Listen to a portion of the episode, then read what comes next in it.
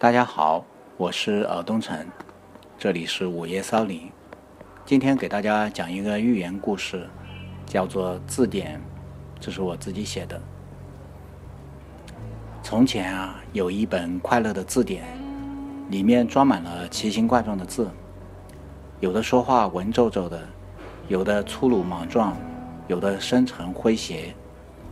多数时候字们关系都很融洽的，白天等待读者们翻阅，晚上乖乖地回到自己的那一页睡觉。等待读者翻阅是字们最开心的一刻，为了让他们看见自己，字们绞尽脑汁，各显神通，繁衍更多的解释，令自己看上去有气质、有深度、有个性。但是并不是每一个字都能够让人看到，有些字永远都不会有人问津，所以他们显得比较沉闷，词条解释也故意搞得很艰深晦涩。字们的来历很多元，有些是祖上传下来的，有些甚至还能追溯到很远古的仓颉时期，有些则是最近才造的。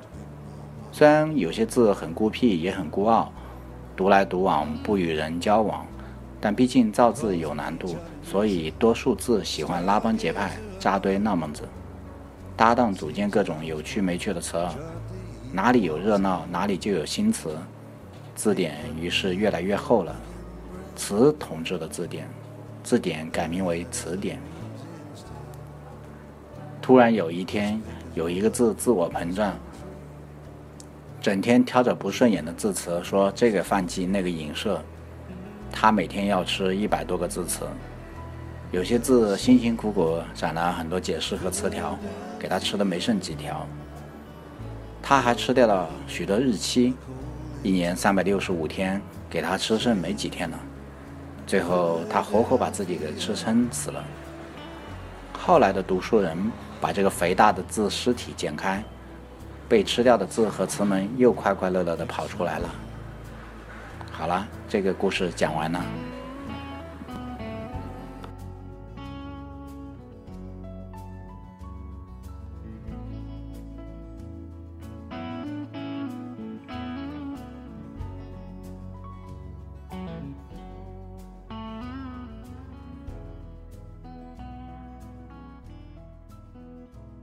Well, you're a good surveyor, Dixon, but I swear you make me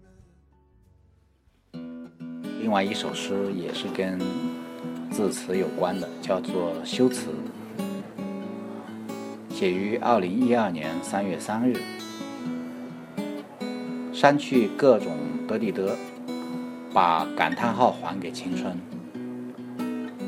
我好像连排句号一样，堵塞了时间。比喻是拙劣的修辞，他们披上借来的晚礼服，穿行于文字的盛宴。即兴被排比句淹没，白描让位于夸张。天下没有不散的筵席。省略号打扫完版面，发现隐喻留下了哀伤。